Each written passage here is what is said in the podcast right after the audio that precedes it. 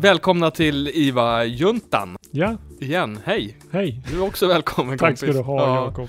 Roligt att vi satt ju här jättelänge, vi har suttit här länge nu. Mm. Vi har nyss spelat in ett avsnitt som kommer släppas efter det här. Ja, Där vi Konstigt gästas, gästas av våran eh, vän och kollega Anna Tunnell.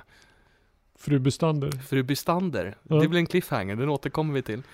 Ja, Eh, ja, nästa gång kommer det handla om delirium, men det ska det inte göra idag, utan eh, nu ska det handla om något helt annat. Men till att börja med så är ni välkomna till IVA-juntan. mm. Och eh, vi, Johan, har jag kommit på nu, vi är ju experter på nyfikenhet. ja okej, där har vi den. Den kan vi komma undan Ja. med. Ja. Det är det det här, vi tror inte att vi är experter på något av det vi pratar om i princip. Men eh, vi är obotligt nyfikna och det är därför vi gör det här. Ja, Vi läser artiklar, vi plockar fram varsin mikrofon och så diskuterar vi de artiklarna. Och sen lägger vi ut det och hoppas att vår nyfikenhet ska smitta av sig och att vi ska lära oss mer. Eh, Och förhoppningsvis bli bättre på att prata om de här sakerna. mm. Det är det som är grundtanken med. IVA-juntan. Vi är ju två IVA-syrror som jobbar på Karolinska, men det verkar ju gå bra för KS ändå, höll jag på att säga. vad menar du? Ja, ja, att det verkar gå bra. Ehm, men här representerar vi bara oss själva, inte Karolinska. Det är vi lite noga med att Vi säga. eh, fäster en viss vikt vid det. Ja, så att Av inte... flera skäl. av att, flera skäl. att vi dels är helt oberoende från, liksom, eh, vad ska man säga, påtryckningar, men vi också, vi, vi, gör, vi gör det vi vill helt enkelt, inte det som någon ber oss göra. Nej, och vice versa. Att om vi tar ut svängarna lite väl mycket här så är det inte någon Karolinska policy. Som vi stoltserar med. Nej. Nej. nej. Precis, det är också lite viktigt att få det sagt. Sen så vill jag också säga, som jag sa om och om igen eh, förr i tiden när jag var konfaledare, att eh, lyssna inte bara på vad jag säger och ta det för en sanning, utan tänk själva. Gå till källorna, läs, tänk och kom fram till hur ni vill göra och diskutera i er arbetsgrupp. Mm. Så, sen så får ni jättegärna också skänka en slant till Life Support Foundation. Eh, Jag gör det. Fasen, nu, låt inte det bara bli slentrian att man passerar det avsnittet, utan stanna upp nu och swisha till nummer... ja, det har jag inte här. Nej, okej då. Det som finns i, i avsnittskommentaren. Ja. Gör bara det. Det är en 20-lapp. Det finns en anledning till att vi säger det varje Ja. avsnitt. De, de märker av en junta-effekt så att säga. Eller liksom de har märkt att de får in pengar på det här och det gör nytta. Det låter inte bara passera nu. Ja, det var det om det. Det var det om Ja. det. Och sen så ska vi också säga det som vi alltid säger, att musiken som ni hör i avsnittet är Blind Love Dub med artisten Jerrys.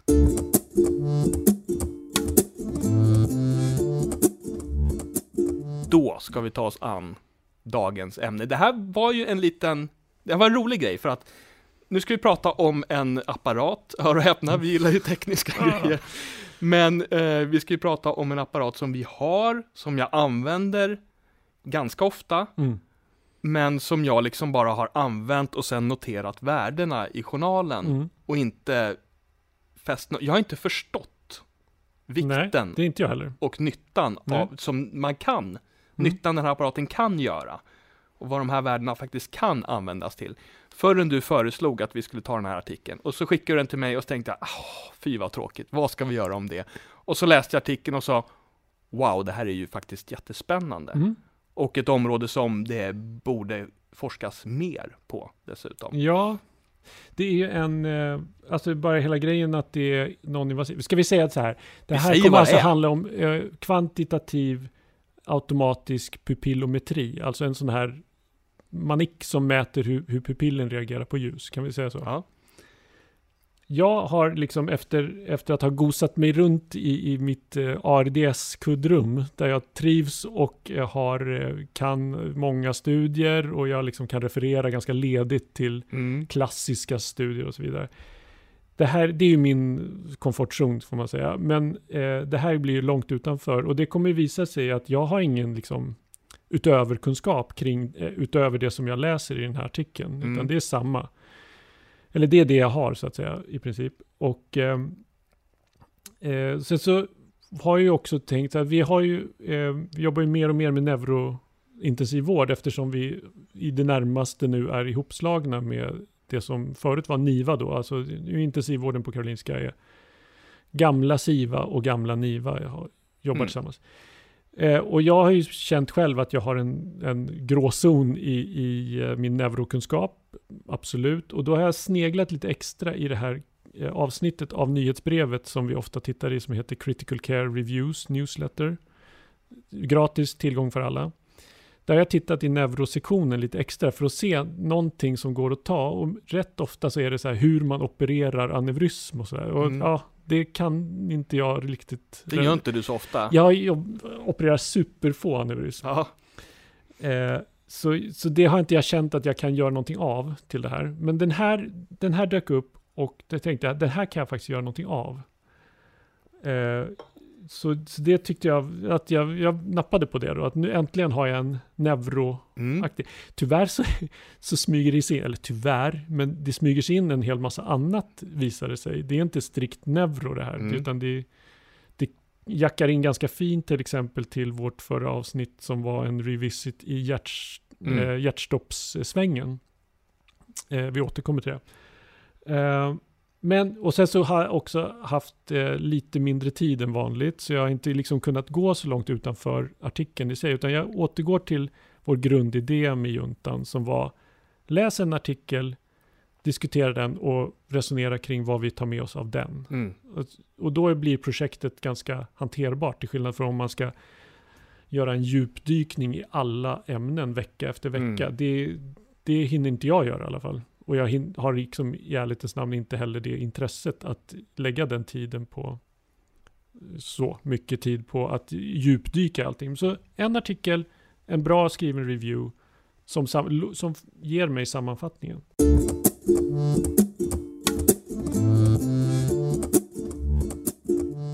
Eh, när jag läste titeln och liksom när jag tog upp den, då trodde jag att det skulle vara en guide till eh, när är den relevant att använda och när är den inte relevant att använda. För jag har känt att vi har använt den ganska på måfå. Eller vad Ja. är din? ja, ja, men ibland så använder man pupillometern och ibland inte. I Och, ärlighetens så, namn har jag typ använt den när den har funnits inne på salen. och när man använder den så skriver man upp en siffra, eller Mm. siffror, i Just det. journalen. Och sen är det inte så mycket mer med det.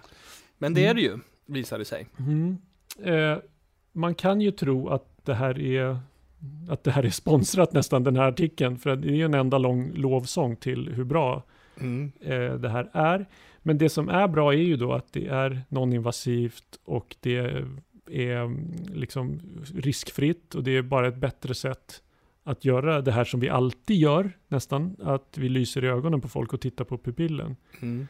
Ja, för det gör man ju varje pass Ja, på sin patient. och är usel på det, eller hur? Ja, det alltså och, det, på, på att tolka. och det finns det ju beskrivet i ett Ja. antal studier att, att vi, alla vi gör väldigt olika. Ja, Vi missar, vad var det, 50% precis. av åtminstone vissa patologier. Ja, Eh, Eller vissa pupill, patologiska pupillreaktioner missar vi. Eh, och det är ju också väldigt, eh, ja men det finns liksom inget, det är inte kvantitativt utan det blir pupillen är trög, Mm. eller slö, Väldigt- eller snabb. och vi eller, använder olika ord, olika, Ja. vi bedömder samma reaktion på olika sätt. Ja. Vi använder olika ord för samma reaktion. Och vi lägger ju inte upp en litet, litet skjutmått och mäter pupillen heller. Det här kommer vara odelat positivt kring den här. Och den enda nackdelen är väl att, att det kostar antar jag. Mm.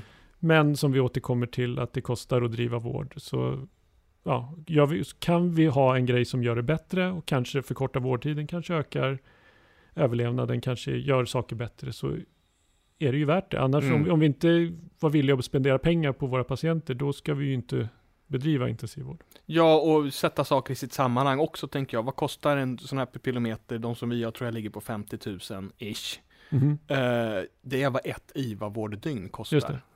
Typ. Ja, jag, jag tror att det här är en bra grej.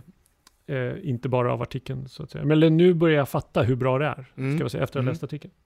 Ja, eh, om vi ska ta en kort fysiologisk recap på det här då. Mm. Jag ska ärligt säga att jag har ingen riktig djup... eh, Jag har typ läst artikeln och jag har inte... Jag kommer inte ihåg exakt allt det här, men alltså från... Jag har väl läst det här någon gång i grundutbildningen, men pupillreaktionen styrs av det autonoma nervsystemet. Så. Mm. Mm. så långt allt. Och vid eh, parasympaticus så får vi en konstriktion, alltså pupillen blir mindre. Mm. Alltså när det är lugn och ro och allt är frid och fröjd. och en dilatation när man får en stimulering av sympaticus. Mm. Vi kommer återkomma till hur, hur det är relevant. Den andra grejen som styr är ljusreaktionen då. Eh, som där en, ja det vet alla som lyssnar på det här, men att lyser man på en pupill så drar den ihop sig om, om, om, om man är frisk så att säga, om den funkar. Däremot om nerverna som styr det här är, är klämda eller av en till exempel ökat ICP så kommer den här eh, eh, pupillen vidga sig och inte dra ihop sig på ljus. Mm. Ett klassiskt symptom på ökat ICP. Ska vi, ska vi lämna det där och inte gå så värst mycket djupare i det? Ja, det kan vi göra. Det går ju att gräva superdjupt i det Ja. här, men, men vi kan nöja oss där tycker jag. Mm.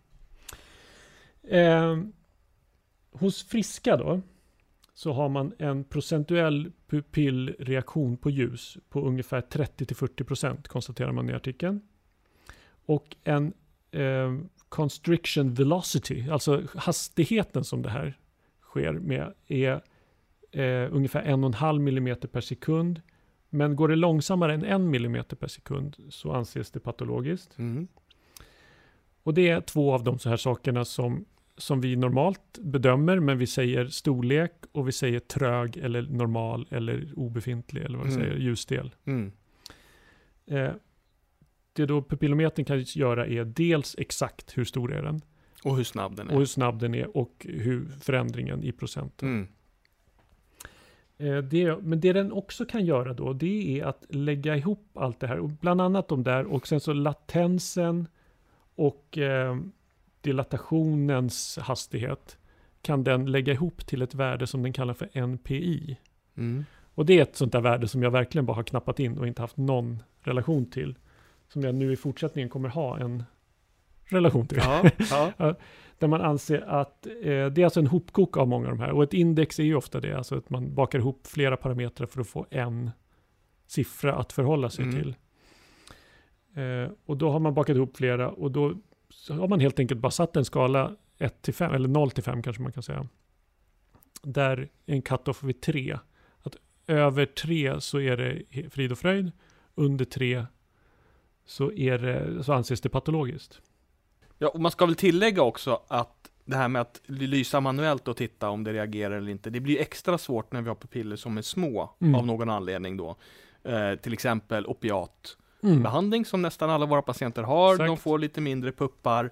Eh, och då är det jättesvårt att lysa och bedöma. Har det visat sig, och det tror Mm. jag att vi alla kan känna igen oss i, men pupillometern kan göra det här alldeles utmärkt. Och vad man också har sett, om jag inte minns fel från artikeln här, nu kanske jag för, förekommer dig här, men, Ja. men att det här eh, NPI är ju tämligen opåverkat av farmaka. Det var det som var en av uh, finesserna med Just det. det. Att, att den kan lyfta ut så att säga morfinets påverkan på Mm. det här. Vilket är kanon då.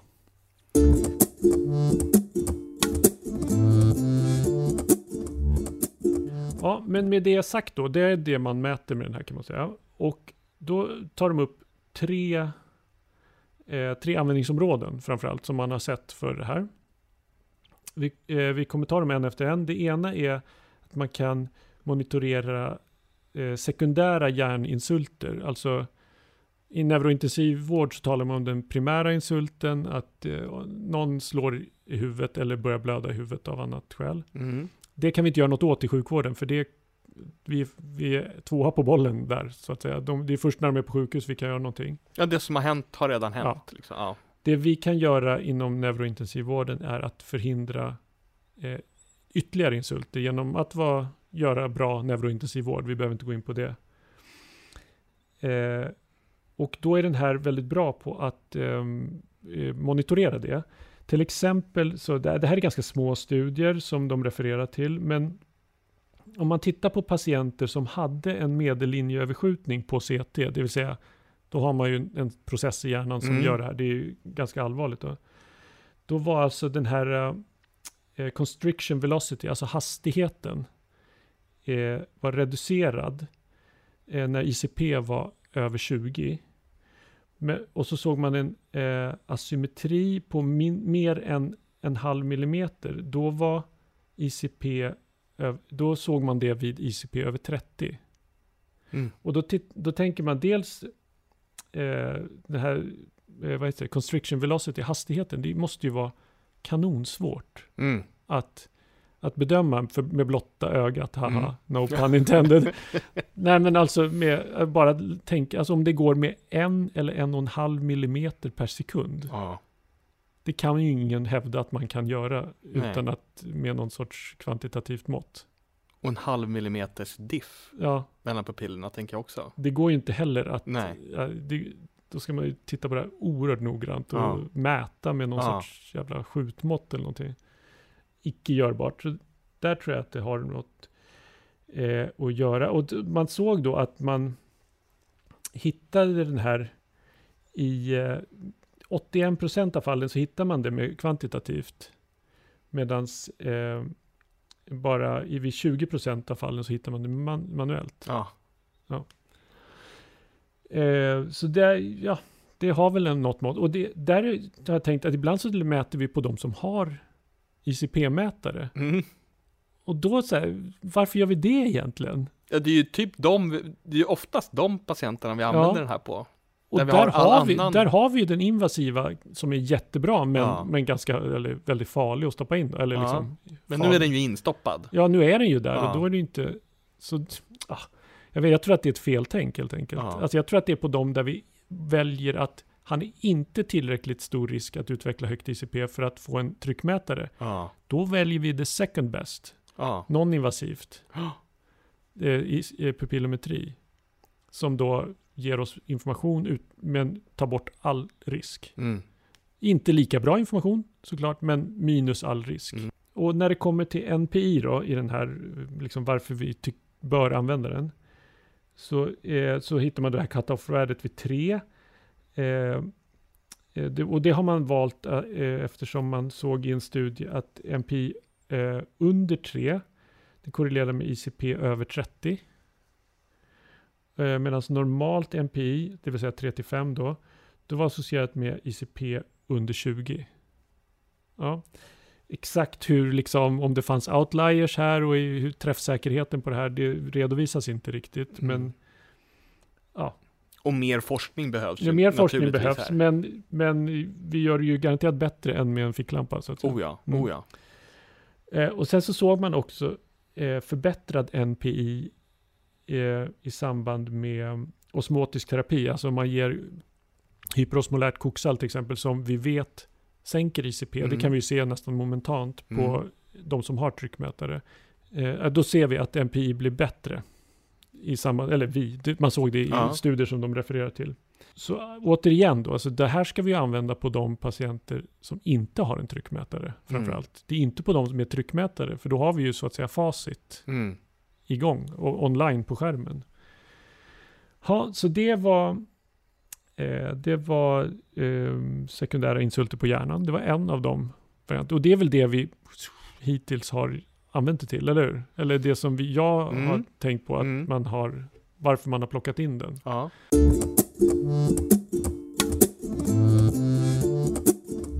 Så återstår det då två tänkbara områden. Mm.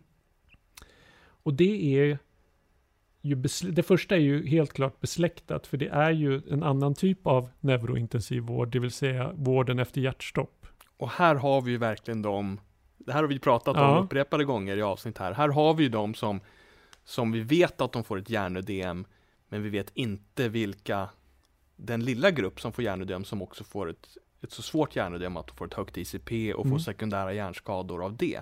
Den gruppen vet vi inte vilka det är, för vi har ju inga tryckmätare i huvudet på dem. Och vi har, ja, precis, vi har ju oerhört sällan ICP-mätare på eh, posthjärtstoppspatienter. Ja, Eh, vilket ibland känns frustrerande, men jag vet inte, det, neurokirurgen har väl sina skäl till att inte vilja det då.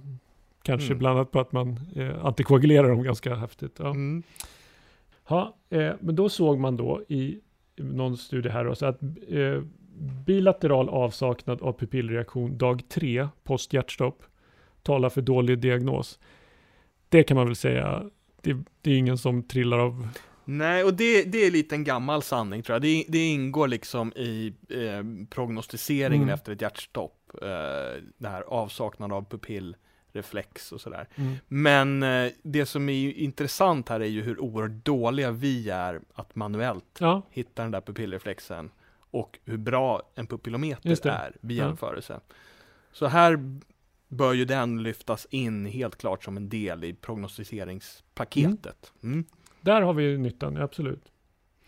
Ja, och sen så, sen blir det, sen blir det spännande här. Alltså det Ja, här sen är, blir de lite edgiga. Sen blir det edgigt, alltså verkligen. För då säger de så här, och de menar ju inte, de, man ska ju ta det med en nypa salt, men de menar ju så här, eller det, det är ju observationsstudier här, obs. Mm, mm. Så. Obs, att det är obs-studier. Ja. Ja, eh, nu har jag hintat det här länge nog, men då är det så att eh, under pågående HLR, nu Jaha. pratar vi under pågående HLR, så om man har en kvarvarande reaktion eller avsaknad av pupillreaktion under mindre än fem minuter, så var det kraftigt eh, associerat med bra outcome. Mm. Coolt, eller hur? Sen så steg Vänta, ta om det där, ta om det där. Om man har, kvarvarande reaktion ja, eller avsaknad i mindre än fem minuter. mindre, alright, ja, då är jag du, med. får, Mm. du får ha Du får ha- ha stela pupiller i fem Mm, minuter. fem minuter. Ja, Men har du det mer än fem minuter, alltså minut sex, ja, eller vad det blir, ja, eller liksom hur man nu tänker, då åker du i diket. då är det tydligt förknippat med dålig outcome. Ja.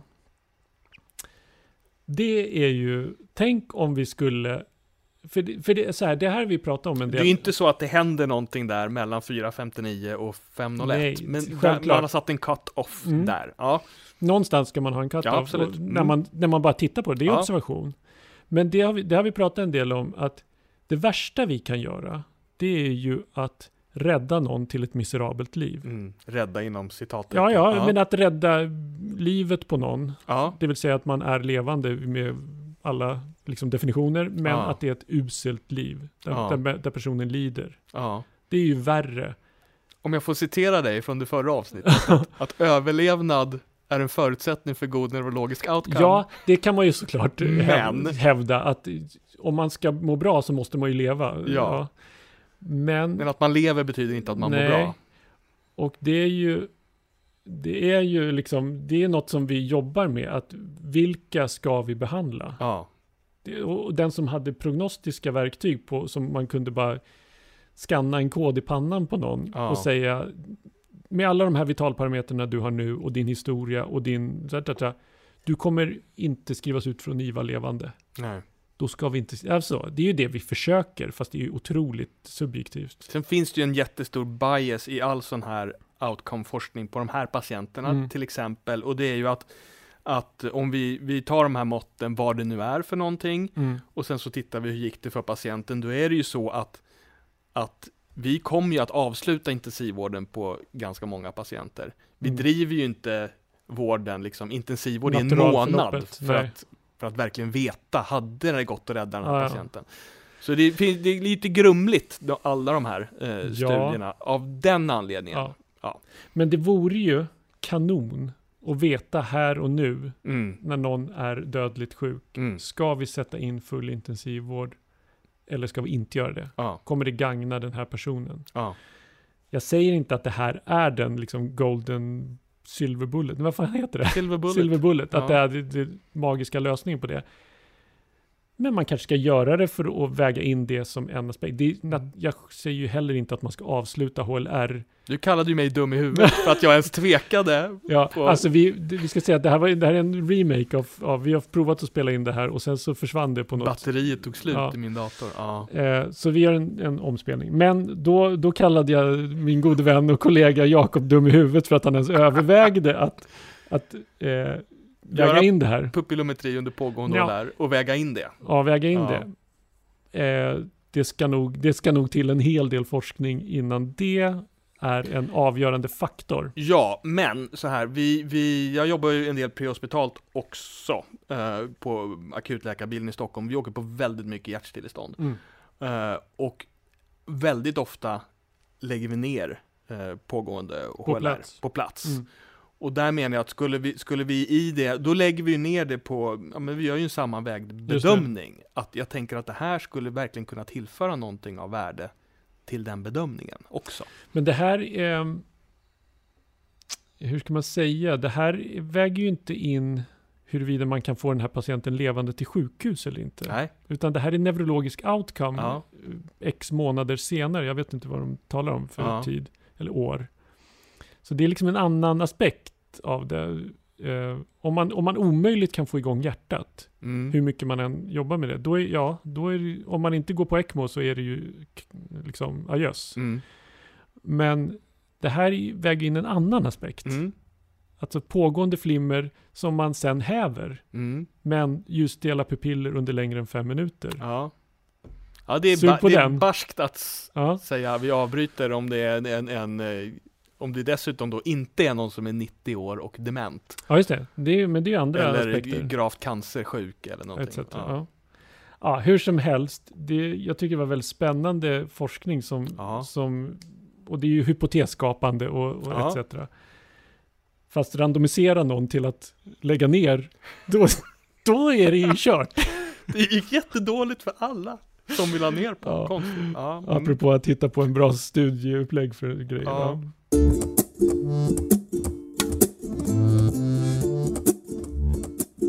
Ja. Man såg också, för att mera under HLR här, att eh, alltså, eh, dålig pupillreaktion 0-6 timmar efter rosk, dålig outcome. Ja. Det är bara en, en prognos, det kanske får vägas in, men de menar att det har likvärdig eh, prognostiskt värde som EEG och SEP, Mm. som är grejer som vi har, vi som, som är liksom en Mm. grundpelarna i vår prognostisering. Vi Mm. har det och NSE och ja, det är några grejer Mm. till. Du kan det där bättre. Och det är ju jätteintressant just för att eh, det ju, säger vi ju alltid när vi pratar prognostisering efter hjärtstopp att vi har inte ett värde som vi kan gå på. Nej, vi Utan måste vi gör en sammanvägning av de här olika mätningarna eh, och den kliniska bilden. Mm. Och då är det självklart att kan vi lyfta in en till Som kanske som har lika bra eller bättre putsar upp den här berömda kristallkulan en smula. Cause your crystal ball ain't so crystal clear. Vi citerar gärna Beastie Boys, det har Ja. vi säkert gjort förr. Men, då, men det man såg är att alltså hade man NPI under 2 mellan dag 1 och 3 i någon studie, då var Mm. det 100% på att förutspå dålig neurologisk outcome. Mm. Och eh, 0% falska Mm. dål, eh, dålig prognostisering. Mm. Det var ingen alltså som hade NPI under 2 dag 3 Mm. som blev bra. Ja, Ja. det är ja, det är ju kanon ju. Ja. Eller jag vet inte vad jag ska säga. Har de någon siffra, nu kommer inte jag ihåg för att det var ett tag sedan jag läste artikeln, har de någon siffra om falskt negativa?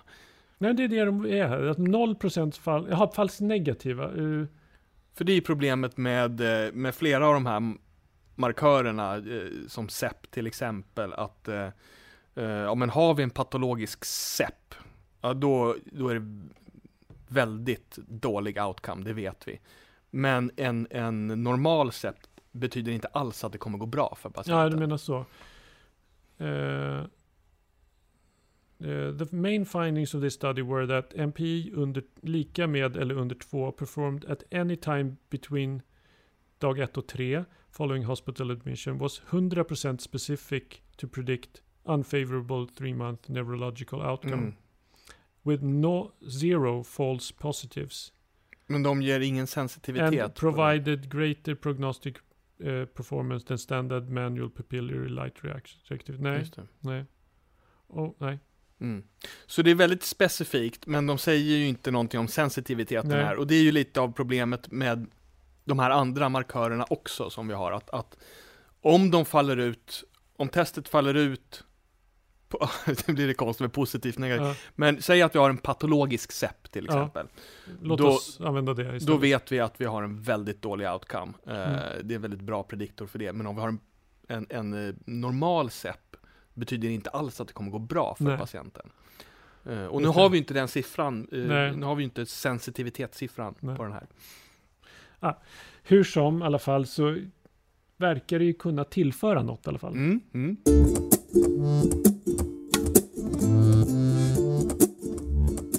Det tredje är att, eller den tredje användningsområdet talar vi Mm. nu om, det är att, och det här tycker jag, det här såg jag inte komma.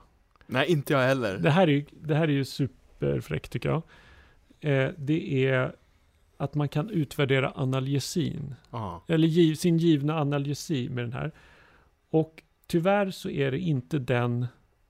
Det finns två sådana här på marknaden vad jag förstår, säger de i artikeln i alla fall. Mm. Och den, vi har den som har NPI. Mm.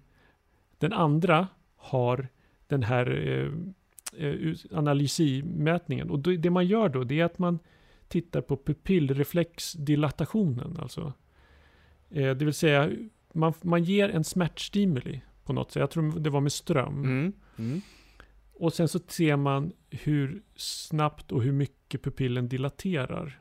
Som Mm. ett, som ett eh, sympatikuspåslag då. Exakt vad det jag skulle säga. Här knyter vi tillbaka till det sympaticus Mm. som du sa i början. Och- Så gör det mycket ont, då upplever patienten, eller då, jag ska inte säga att patienten upplever, men då ökar sympatikuspåslaget. Mm. Mycket ont, mycket sympatikus, mycket pupilldilatation. Exakt, Väl smärtlindrad patient, lite ont, lite sympatikuspåslag, liten pupilldilatation. exakt. Mm. Så, så är liksom teorin. Och man gör en randomiserad studie på vid eh, kirurgi. Mm. Där man antingen använder liksom standard care, att man ger opiater på så som man brukar. Mm. Eller gör det styrt av pupillometern då, med den här smärtstimulin. Och då eh, visar det sig att i den här studien, som är en av referenserna i materialet, eh, ger betydligt mindre opioider till de som man styrde av eh, pupillometrin. Mm. Sen kan man hävda, finns det ett uttalat egenvärde i att ge mindre opioider? Ja, jag tänker att eh, det blir lättare att extubera, det blir mindre tid på postop. Det, Mm. Men knäckfrågan eh, är ju, alltså jag, jag tror absolut, det skulle vara bra om vi kunde ge mindre opiater, säkerligen, och ändå ha en. Exakt, Knäckfrågan är ju, ger det här oss verkligen ett svar på om patienten är adekvat smärtlindrad eller inte?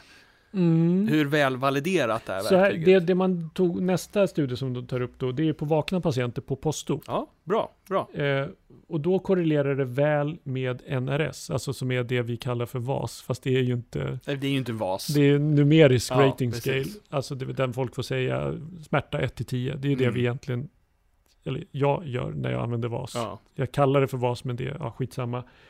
Men att de får säga 1 till 10, då, och då kan man ju säga, men varför inte bara använda NRS då? Mm. Men då, visar, då tänker man, ja, men om man överför det på våra liksom halvsövda patienter, Mm. som är liksom lite twilight-sederade och kanske inte riktigt kan säga en siffra, Mm.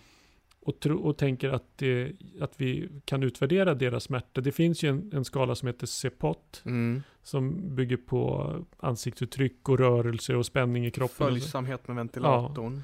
Exakt. Den är ju validerad och bra. Som om det är patienten som ska följa ventilatorn. Ja, just det. Ja. Det där är ju en av mina, att jag inte nappade på den. Ja, Vem är det som ska följa vem? ja. Mm. Dö. Eh, nej men det, det är alltså, ehm, det är och det är tyvärr på den som vi inte har. Då. Jag vet inte hur vi kan, om man kan liksom vänta att det kanske är något patent eller något Mm. skit som ska löpa ut så att de ska få göra det här. Men det verkar ju superbra. Mm. För Cipot, det ska vi säga, det är ju liksom en validerad och Mm. studerad skala, men den, den är ju svår. ja. ja det, jag tycker det Är det verkligen smärta patienten Mm. grimaserar för, eller är det något annat? Den verkar ju bättre än att bara titta på hjärtfrekvensen. Ja, som, absolut. vi, som liksom Den kan ju gå upp av tusen massa andra Ja. skäl. Ja. Hur som helst så tycker jag att det här är en asfräck. Det är någon som har tänkt smart här. Mm, så mm. in i baljan. Och ehm, jag hoppas att vi kommer få tillgång till den aspekten av pupillometri i framtiden i alla fall. Mm. Det vore kul att, att testa om det till exempel, någon borde göra en, en för IVA-patienter då, någon borde eh, korrelera mot CPOT Mm. till exempel. Ja, jag, det är typ det som jag tar med mig från den här. Eh, har du något? Får jag bara kasta in Ja. här? Jag sitter med, det har ju kommit ett par reviewer om det här Just på det. sistone. Eh, jag har roat mig med att kika på några eh, av de andra också, för att det här kommer inkluderas i ett projekt som vi skissar på, som Mm. vi inte vet om det kommer bli av, men, men ehm, där vi ska använda en helt annan metod. eh, det här som vi har pratat om någon gång, att man tittar med ultraljud över synnervens eh, nervskida, diametern, som ett estimat non-invasivt för ICP. Det behöver vi inte ge oss in på, men eh, där har vi även pratat om att inkludera ehm, det här med kvantitativ pupillometri. Därav att jag har läst några av de här andra reviewerna. Och i en av dem, som jag sitter och har framför mig här, vi kan länka till den också, där tar de även upp att man har lite grann studerat det här för att hitta vasospasm på subarachnoidalblödningar. Mhm. Det, för det är ju ett, ett, eh, Ja. en risk eh, som Ja. får väldigt allvarliga konsekvenser när det inträffar. Det vi gör nu är liksom, vad heter det? Ultraljud, Nu gör vi- ja, eh, precis, det? transkraniell Trans- Doppler. TCD, Ja. Inte jättebra, stark evidens för det Nej. och så här spretigt i hur man ska tolka Mm. det. Ganska ofta när man tror att man har en spasm, när man tittar med Doppler så gör man en CT-angio så har man ingen spasm och så vidare. Okej. Så det är ett verktyg som vi använder hos oss, eller vi, de av oss som Mm. kan det använder det. Eh, för att det är lätt att följa bedside. Tillförlitligheten i det är lite sådär. Mm. Och jag vet inte hur väl standardiserad metoden är heller och sådär. Nu är jag ute på lite tunn is här men Men då har man testat det här också och eh, det är väl inga så här superslående starka fynd och det är någon li- liten studie som man hänvisar till. Men eh, det är intressant ändå att man har gluttat på ett fönster Mm. till, för ytterligare ett användningsområde där det kanske finns en potential. Eh, Mm. Att upptäcka, bedside upptäcka någonting som vi vet är en allvarlig risk. Men det är lite som när vi resonerar kring ultraljud på lungor och vad vi, allt vad vi tänker. Det är ju inte ett alternativ till att göra en CT-angio. Alltså, Nej. det är precis, det här är ju bara bättre än vår usla, eh, liksom non, alltså lysa med ficklampa. Ja. Det är att flytta upp utan att öka risker, utan att öka kostnader Ja. markant och utan att liksom, ja men jacka upp den här bedside-vården. Mm. Det är det som jag tänker att vi kan få ut av det. Alltså, det kan aldrig ersätta den här liksom, golden standard-metoden. Nej. Men man kanske kan selektera lite vilka man ska gå vidare med och vilka som, ja. Mm. Det är, det, det är precis samma tänk som kring ultraljud, tänker jag. Mm. Eller Pocus ultraljud. Mm. Ja, jag tycker att det här är, är faktiskt jättespännande. Mm. Från att ha varit en skittråkig apparat så Mm. blev den här faktiskt ganska rolig. Ja, Eh, och jag tror att det finns en stor potential och det, det bör låna sig till att göra en del studier med viss lätthet. För det här är ju Mm. totalt ofarligt för patienten. Det är superenkelt att använda bedside. Det är liksom ingen stor utbildningsinsats som krävs Nej. för att använda en pupillometer. Det kan, du skulle kunna lära eh, de som håller på och lägger om golven på NKS. Att, ja. Ja. men på riktigt, du, Ja, du skulle ju kunna lära, nästan lära en katt. Det skulle du inte kunna. För du behöver opposable thumbs. en schimpans då, en schimpans då kan du lära att Ja. göra pupillometri. Nästan. Ja, men som sagt, den här eh, lilla manicken växte lite nu i mitt Ja. eh, användningsområde och jag ser faktiskt väldigt mycket fram emot att det här avsnittet kommer ut och ser hur folk eh, reagerar på det. Ja. Vi vet att rätt många lyssnar av många kollegor. Så eh, sätt igång och pupillometra. Ja, absolut. Absolut. Det tycker vi att ni ska göra. Speciellt då på de som inte har en, en ICP-mätare. Ja, ja, verkligen. Eh, Det är där som nyttan förmodligen är störst då, Mm. med det här. Bra! Nej, men jag tror vi nöjer oss så. Ja, snärtigt och gott. Nästa gång har vi besök av eh, fru Bystander. Det blir Eh, kanon. Vi, vi, vi har ju redan spelat in det, så vi vet Ja. det. Ja. Ja, det var trevligt. Vi har lite klippningsarbete. Mm, det blev ett långt härligt avsnitt. Längden lagom. Men eh, det, det blir jättebra. Och då kommer vi att prata IVA Delirium. Mm. Som vi har varit på gång ganska länge, men vi har velat få till att få med just Anna och vi har haft liksom teknik-issues att fixa till det och Mm. som vi verkar ha löst nu. Alltså det blir, det ser vi fram emot. Vi ser fram emot. Vi ser bak på det och ni Ja. har något att se fram emot ska vi säga. Uh, hörni, då tackar vi för oss. Juntan har idag som vanligt bestått av Johan Termenius, och Jakob Hansell. Och vi hörs snart igen. kanon. Hej på er. Hej. ha ha ha